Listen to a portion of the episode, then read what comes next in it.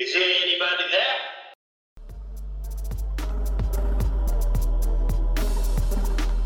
Bienvenue sur Data Workers, le podcast qui donne la parole aux experts de la donnée.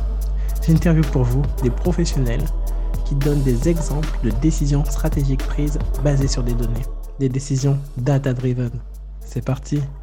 Donc la, la donnée sert aussi à aller identifier les sources sur lesquelles vous avez le moins, vous avez le moins d'efforts à faire et le plus d'impact. Et c'est comme ça qu'on peut justement prendre des décisions plus basées sur la donnée plutôt qu'à l'instant.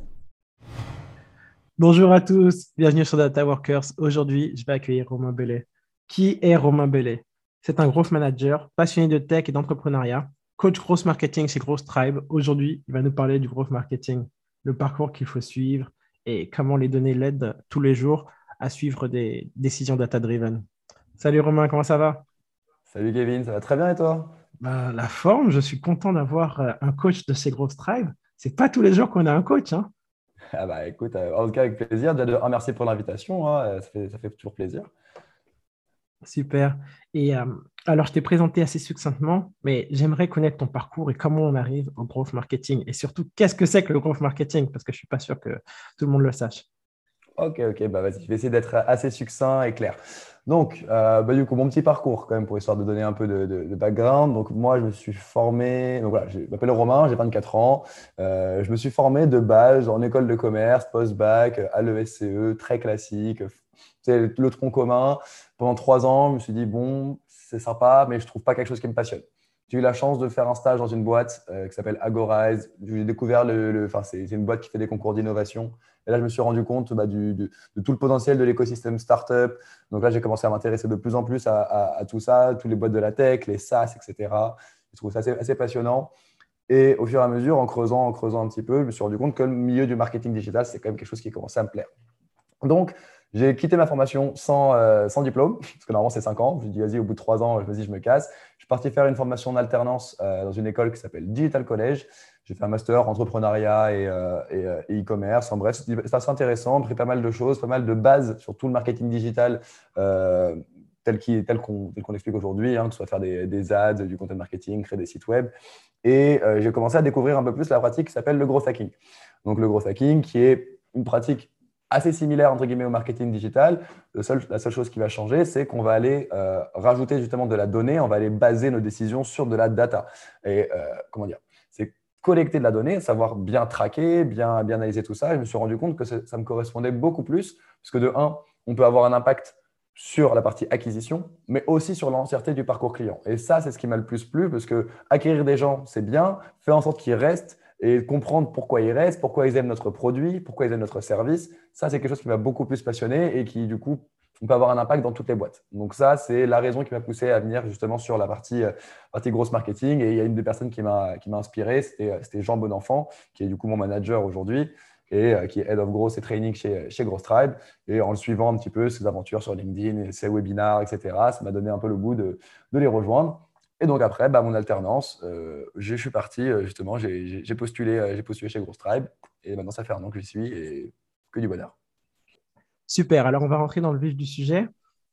Tu as parlé de données qui, qui est récoltée et qui te permet de suivre le parcours client. Alors, comment la donnée est récoltée? Est-ce qu'il y, y a des balises qui sont mises à chaque action? Et dans quel cadre, en fait, tu, tu, ajouts- tu agis? Est-ce que c'est du, web du web marketing? C'est du e-commerce? C'est quoi, en fait? Bah, je vais essayer de donner une réponse. Bah, du coup, peut-être dans le cadre de, ce que je fais chez Growth Tribe, hein, ce sera plus simple, ce sera plus facile à, à illustrer. Donc, le tracking, il va se faire sur la totalité du parcours client, mais pas de la même manière sur chaque étape du parcours. En fait, on va aller collecter de la donnée. Là, de un, il faut expliquer qu'il y a deux types de données. Il y a la donnée quantitative, donc celle qui sert à mesurer. Donc, en général, ça va être des chiffres, des taux, des ratios, donc des choses qu'on va pouvoir euh, quantifier. Et d'ailleurs, on va avoir la donnée qui est qualitative. Donc, la donnée qui est du coup euh, qui, est, différente. En général, c'est la donnée écrite, c'est des interviews, c'est des questionnaires, c'est des choses, enfin, c'est des enregistrements utilisateurs qui vont nous permettre en fait de comprendre plus la partie euh, du pourquoi. La donnée quantitative permet de répondre justement à qu'est-ce qui s'est passé. La donnée quali permet de répondre pourquoi. Et hum, il y a 90% des gens qui se focalisent que sur la donnée quantitative. Et ça, c'est le problème, parce qu'on sait que ça a marché, on sait que ça n'a pas marché, on ne sait pas pourquoi, il y en a qui ne cherchent pas la réponse. Donc ça, c'est le problème. C'est là la différence pour moi entre un digital marketer et un gross marketer. Le gross marketer va aller se questionner sur pourquoi ça a marché, pourquoi ça n'a pas marché, et tirer les apprentissages de ces actions. Donc, par exemple, imaginons qu'on prenne une des actions qui sont très top funnel. Donc, pour nous, euh, ah, des groupes. Top funnel, euh, qu'est-ce que c'est? Top funnel. Donc, du coup, euh, le funnel, c'est un parcours client. Le funnel, c'est donc le, fameux modèle AARRR. Donc, le top funnel, c'est tout ce qui se trouve en haut du funnel. Donc, ce sont des actions liées plutôt directement au marketing. Donc, des actions pour faire, par exemple, que ce soit des Facebook Ads, des posts organiques sur LinkedIn, des articles de blog. Donc, tout ce qui va permettre d'attirer du trafic vers votre site web. Ensuite, il va y avoir l'acquisition qui est donc l'objectif de faire convertir les gens sur votre site web, s'inscrire à une newsletter, euh, cliquer, euh, télécharger un livre blanc, s'inscrire à un webinar. Ça, c'est la partie acquisition. L'activation, c'est le moment où vous montrez la vraie valeur ajoutée à vos, clients, à vos, à vos, à vos clients, à vos utilisateurs. Donc ça, on rentre déjà, c'est la petite limite. L'activation, c'est la limite entre le marketing et le produit. Parce que directement, on doit montrer la valeur de, de, ce qu'on offre à notre, à notre audience. Donc, si on reste pour l'instant juste sur le top funnel qui, se, qui, qui, qui, qui garde que la partie awareness pour amener du trafic sur le site web et la partie acquisition qui être de convertir, sur ce type d'action-là, on va pouvoir faire du coup du tracking, plus du coup qui va être session-centric, donc sur des gens qu'on ne connaît pas réellement. Mais on va pouvoir identifier les sources qui ont ramené du trafic sur notre site web. Donc, pour un exemple plutôt concret, nous, chez Gross Tribe, euh, les webinars, c'est quelque chose qui attire énormément de trafic et c'est un des points de contact les plus importants pour convertir nos clients derrière. Comment on fait pour accélérer la croissance de, ces, différents canaux d'acquisition, d'abord, on va les traquer. On va traquer toutes les sources grâce à des balises UTM. Donc, les balises UTM, quand vous cliquez sur un lien, généralement sur un lien sur Facebook ou autre, et que vous arrivez sur un site web, dans l'URL, vous allez avoir l'URL du site web. Et derrière, vous allez avoir un point d'interrogation et tout un tas de charabia, UTM source, LinkedIn, nanana. Là, vous avez tout un long URL euh, que vous n'avez jamais envie de lire, mais ça, c'est ce qu'on appelle le tracking. C'est le tracking UTM qui permet en fait à l'entreprise qui a mis en place ce tracking de connaître exactement l'origine du clic. Qu'est-ce que la personne a fait depuis cette source-là? Quel est le parcours? Est-ce qu'elle a navigué euh, une minute, cinq minutes? Est-ce que derrière, elle a converti Elle a soumis un formulaire? Est-ce qu'elle s'est inscrite à un webinar? Ensuite, l'objectif, c'est de savoir bah, est-ce qu'elle a participé à ce webinar? Donc ça, vu qu'on le traque dans notre CRM, on sait que la personne s'est inscrite depuis mon post organique sur LinkedIn, que derrière, elle a réellement participé au webinar grâce à la donnée de Zoom qu'on refait rentrer dans, euh, dans, euh, dans, dans HubSpot. Et à la fin, on peut même traquer que cette personne a demandé une brochure et est devenue cliente. Et donc, on peut faire de l'attribution. C'est à ça que ça sert en partie la, donnée, aussi bien sur le top funnel pour connaître la source d'acquisition, puis voir au final quelle est la source la plus performante. Imaginez que vous faites deux canaux, Facebook, LinkedIn. Vous avez 50 inscriptions de, chacune, de chacun de ces canaux. Vous êtes en mesure de le traquer. En revanche, vous avez 40 personnes qui ont participé depuis LinkedIn et 20 qui ont participé depuis Facebook. Alors que ça fait vous avez mis le même effort, mais vous n'avez pas le même impact. Du coup, qu'est-ce que vous allez faire? Vous allez vous focaliser plus sur LinkedIn pour, trouver, pour avoir un meilleur taux de, participation. Donc, la, la, donnée sert aussi à aller identifier les sources sur lesquelles vous avez le moins, vous avez le moins d'efforts à faire et le plus d'impact. Et c'est comme ça qu'on peut justement prendre des décisions plus basées sur la donnée plutôt qu'à l'instant. Super, merci pour cette explication qui était exhaustive. Alors là, j'ai tout compris. Mais toi, alors, en tant que coach, les personnes qui viennent te voir en général, elles sont dans quel domaine? Tous. Tous. Franchement, ça, c'est, ça, c'est, je pense, c'est le côté le plus, le plus agréable de mon métier. C'est que j'ai des gens qui sont en e-commerce, des gens qui sont dans du service, qui ont des applications, qui sont en SaaS, qui sont en B2B, en B2C, euh, des ONG, euh, des gens qui sont juste en lancement de projet, ils n'ont même pas encore eu le temps de lancer leur projet, ils, veulent mettre en place une bonne structure.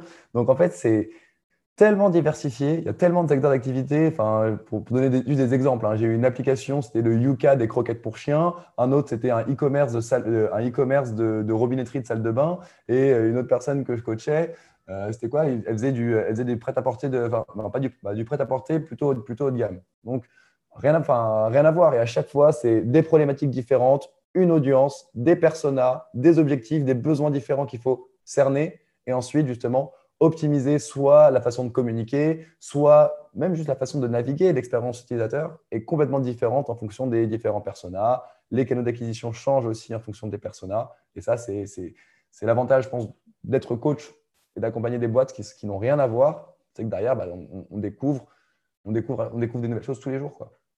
Ok, super. Alors, en gros, si j'ai bien compris, dès qu'il y a du e-commerce, il y a du growth et on peut avoir besoin de tes services. C'est ça, exactement. Et juste pour préciser aussi, hein, il y en a beaucoup qui ont tendance à se dire le growth, c'est uniquement dans le digital. Faux. tu peux faire du gros dans des magasins physiques, tu peux faire du gros. Un boulanger peut faire du growth. Entre guillemets, c'est un parcours client, c'est comment tu, as une approche centrée sur ton utilisateur. Et tu vas collecter de la donnée. La collecter de la donnée, on peut la collecter à la main. Hein. On, peut, euh, on peut se dire, ah tiens, cette personne, elle, revient tous les jours, elle me commande tous les jours deux baguettes et un chocolat. Donc la prochaine fois qu'elle vient, j'ai enregistré directement deux baguettes, un pain au chocolat. Et là, tu crées une expérience client, tu l'améliores et la personne est hyper satisfaite. Donc, elle fait quoi? Elle reste, elle revient et il y a la rétention, il y a la recommandation. Enfin, c'est ça en fait, c'est que ça marche dans tout type dans tout type d'industrie, physique ou online. D'accord. Et donc, on va rester sur le digital, sur le online. Tu as pris un exemple qui était très intéressant, le fait qu'avec euh, tu as deux canaux d'acquisition, LinkedIn et Facebook, et que sur l'un des deux, en fait, euh, tu mets le même euh, temps et le même effort, mais il y en a un qui fonctionne nettement mieux que l'autre. Alors, après, c'est quel type de stratégies qui vont être mises en place? Parce que là, on a parlé jusqu'à maintenant de la récolte de la donnée. OK, une fois qu'on l'a, on est capable de l'analyser. Et déjà, pour l'analyser, quel outil tu vas utiliser? Ça, c'est intéressant. Et après, quel type de stratégies euh, sont, possibles? J'imagine, il y a ce qu'on appelle les A-B testing, mais euh, tu vas m'en dire plus.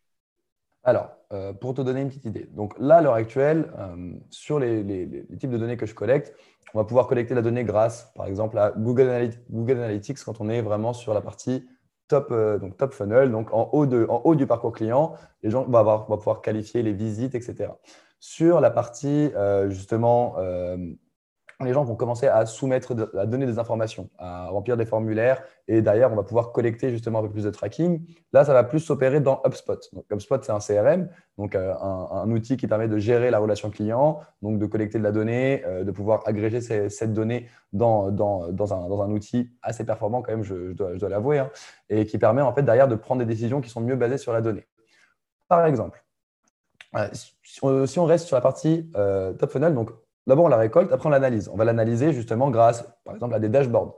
Se dire, OK, bah, quels sont nos taux de conversion? Donc, les gens qui s'inscrivent depuis LinkedIn, qui vont ensuite participer à un webinar, qui ensuite vont à un, combien, euh, quel est le pourcentage d'entre eux qui vont euh, derrière générer du business? Ça, c'est important pour nous pour se dire, OK, maintenant qu'on sait qu'on a 50% des gens qui proviennent de LinkedIn qui participent à un événement et 50% des gens qui ont participé deviennent clients, combien d'inscrits il nous faut pour atteindre tel chiffre d'affaires. L'objectif, c'est ça. C'est d'ailleurs, c'est de prendre des décisions basées sur la donnée et de se dire, bah, tiens, maintenant, il nous faut 1000 participants pour qu'on arrive à générer X euros.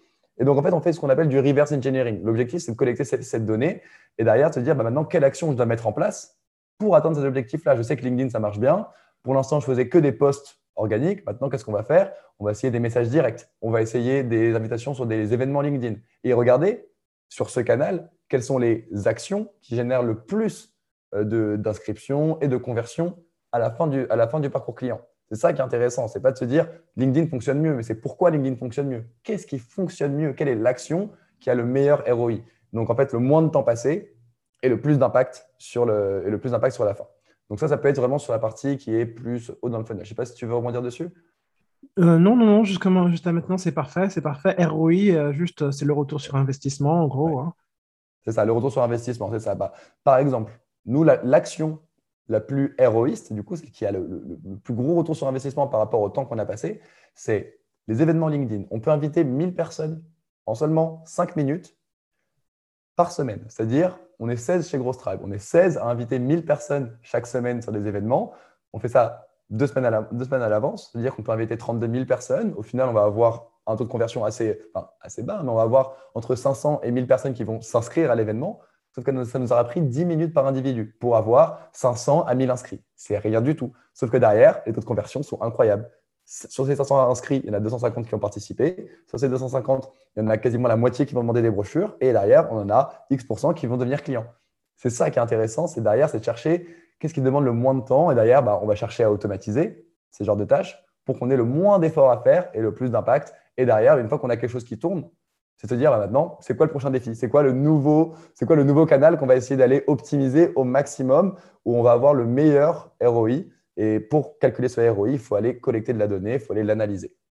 D'accord, super. Alors là, on a parlé un peu euh, stratégie, j'ai compris comment ça fonctionnait. Et maintenant, si on parle un peu plus euh, euh, software, logiciel utilisé, alors quand tu as parlé d'automatisation, par exemple, vous utilisez quoi comme soft pour automatiser? Alors, au début, des outils qui sont très simples et accessibles à tous, donc des outils plutôt no-code. Euh, ça, ça, justement, moi, pour le coup, je n'ai pas un profil technique pour le moment. On a Jérémy François dans notre équipe qui est incroyablement. Enfin, c'est une bête d'automatisation. Il sait coder, il sait faire du no-code. Et pour être un très bon no-codeur, faut faire du code. Donc ça, c'est un petit conseil que je peux, que je peux vous donner. Et du coup, bah, euh, je commence à m'y mettre petit à petit. Mais déjà, le no-code, ça vous facilite énormément la tâche parce que en fait, bah, vous avez des actions automatisables assez facilement. Donc moi, je suis un, grand, grand fan de, de, Phantom Buster. Après, il y en a d'autres. Jérémy, qui est beaucoup plus technique, lui, va utiliser N8N. Donc N8N, c'est un logiciel qui fonctionne directement sur serveur. Donc vous le connectez directement à votre, nom de domaine. Et derrière, vous pouvez faire tourner des, scripts, euh, des scripts qui vont euh, chercher, qui vont faire des requêtes API, qui vont aller collecter de la donnée depuis certaines, depuis certaines sources, aussi bien depuis LinkedIn, depuis des sources comme Indeed, enfin bref. On peut faire énormément de choses. L'outil est beaucoup plus complet parce que là, vous ne faites pas appel à des templates. Sur du, sur du no-code en général, des outils comme Phantom Buster, vous avez des, des, templates, des actions proposées. Mais si vous voulez faire quelque chose qui est juste dans votre cerveau et qui n'est pas encore présenté par l'outil, bah, vous êtes bloqué. Et c'est là que, quand on sait coder, bah, en fait, on outrepasse, on outrepasse ses, ses limites donc voilà, pour, pour la partie automatisation, hein, euh, moi, de mon côté, qui sont moins techniques, beaucoup de Phantom Buster, du Zapier, des choses qui est assez basique, assez simple et à la portée de tout le monde. Il y a, des, il y a énormément de tutoriels qui peuvent aider euh, à, n'importe qui de, de, de, de, maîtriser ces, ces outils-là. En revanche, quand vous avez un profil plus technique, des outils comme N8N, Integromat, Automate.io, ça, c'est des outils qui sont beaucoup plus complets. Euh, à partir du moment où on a la technicité nécessaire pour commencer à, commencer à, les, maîtriser, euh, à les maîtriser, bien sûr. Alors, tu sais, il y a un autre mot aussi qui est assez euh, trending, c'est euh, machine learning, tu vois. Et en général, lorsqu'on parle de données, de prévision, d'être capable de, prévoir, de, prévoir s'il y aura beaucoup de clients, des choses comme ça, on parle de machine learning. Et est-ce que vous, vous avez il euh, y, a des gens dans votre équipe qui font du, machine learning ou est-ce que le machine learning a un intérêt pour vous? Alors, le machine learning peut avoir un, peut avoir un intérêt. Euh, à l'heure actuelle, un peu moins. Là, on est en train de développer ce qu'on appelle un, LMS, donc c'est-à-dire un Learning Management System. Et donc, nous, notre objectif, là, là maintenant qu'on va avoir le nôtre, donc sur lequel on va pouvoir tester pas mal de choses, euh, ça va être justement de l'analyser en fait, le comportement de nos, de, nos, de nos étudiants sur la plateforme savoir quels sont les, euh, euh, les, cours qui les intéressent le plus, combien de temps ils passent par jour, quels sont leurs jours de connexion, etc. Et derrière, voir s'il y en a qui sont en train de, de, perdre un peu pied. Tu vois, ça peut être soit prédire un peu le chiffre d'affaires, soit prédire un peu le, ce qu'on appelle le churn. Donc le churn, c'est l'abandon. Ce qu'on veut absolument pas. Notre objectif, c'est que les gens n'abandonnent pas et continuent toujours d'apprendre. Donc avec des logiciels, donc euh, je ne sais pas si soit tu connais Data Oui, oui, oui, je vois, je vois. C'est un logiciel français, hein, donc en plus, euh, profitons-en, ils sont, euh, ils sont, ils sont, français. ils sont à euh, Paris, ils sont à New York, oui, DataIQ, je vois, c'est pour intégrer du, du, Python ou du R ou même du SQL, oui, bien sûr. C'est ça. Et donc, en fait, ce genre d'outil-là, ça vous permet d'aller faire donc, ce qu'on appelle du machine learning. Donc, en fait, c'est de l'apprentissage justement sur des jeux de données. Hein. Ce n'est pas forcément juste une IA qui va tourner comme ça. Hein. C'est de l'apprentissage sur, un jeu de, sur un jeu de données que vous fournissez euh, pour, oublier, pour essayer d'effacer un peu les croyances de il faut des millions de points de données pour faire du machine learning. Bah, en fait, avec des, ce qu'on appelle des datasets, donc des jeux de data euh, déjà avec des 5000 euh, à 10 000 personnes, vous pouvez largement faire des prédictions qui sont très, très, qui sont très, très justes. En général, c'est ce genre de, choses, ça marche extrêmement bien, que ce soit sur, du, donc sur le churn. Donc, le churn, c'est vraiment le taux d'abandon. Donc, ça peut être soit sur un logiciel SaaS. Ça, c'est des choses que les, que les logiciels, donc les, les SaaS, hein, c'est des software, euh, software as a service. Donc, des logiciels, je ne sais pas, comme euh, ça peut être du, du, du, Lemlist, ça peut être du Spendesk, ça peut être, enfin bref, plein de logiciels qui sont directement hébergés en ligne.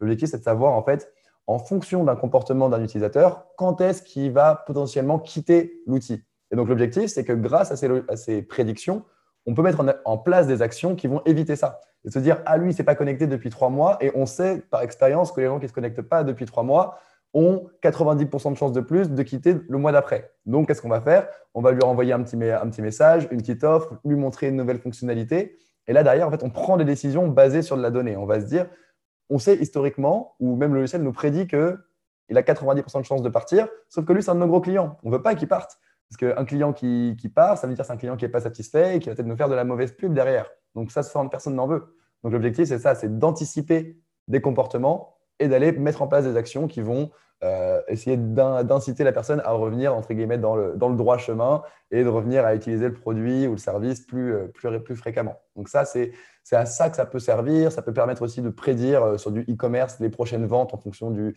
du, comportement des utilisateurs. Il y a vraiment plein d'utilisations possibles qui peuvent, être, qui peuvent être exploitées justement grâce à des, à des logiciels un peu comme ça. Alors, si j'ai bien compris, pour le moment, vous êtes encore dans une phase de construction de votre database, vous récoltez encore les données. Et après, dans une phase future, vous verrez peut-être pour euh, faire de la, la pour faire du, du churn prédictif, oh, pour faire de la prédiction du churn, pardon. Ah, exact, exactement, tu vois, parce que en France, à l'heure actuelle, chez Gross Tribe, on a, on a formé, ça fait vraiment, ça fait deux ans qu'on est vraiment bien implanté, que ça commence à monter, mais tu vois, on est encore à 700, 700 personnes formées en France. Euh, au siège à Amsterdam, il y a déjà eu plus de 15 000 personnes formées. Donc, ils ont déjà beaucoup plus, euh, ils ont déjà beaucoup plus de data. Ils ont aussi des équipes de data scientists euh, qui sont, qui, sont là, qui sont là-bas et qui ont déjà beaucoup plus de, beaucoup plus de données à, exploiter et à, avancer. Pour l'instant, en France, on reste encore en, en, en, croissance, on est encore entre une petite, encore, encore une startup, tu vois. Amsterdam, c'est déjà beaucoup plus implémenté, c'est une scale-up, c'est déjà beaucoup plus gros et ils sont en train d'industrialiser tout ça. Donc c'est ça la, différence, c'est que pour commencer à, avoir, euh, utiliser ce genre d'outils, il faut quand même avoir une, une, implémentation, une présence depuis, euh, depuis enfin, une présence ou assez de données pour pouvoir le faire. Ok, parfait, top. Je te remercie. Je pense que là, c'est assez clair. On sait ce que c'est que le gros marketing et surtout, on sait à quoi ça sert. Alors, euh, on va passer à la fin. J'ai deux dernières questions traditionnelles. est-ce que tu as un livre ou des livres à conseiller dans la donnée avec euh, les auteurs en passant, si tu t'en souviens? Alors, absolument. Alors déjà, il y a Lean Analytics. Lean Analytics, ça, c'est le livre que tout gros hacker, mais genre tout gros hacker, est censé lire, est censé lire au moins une fois dans sa vie.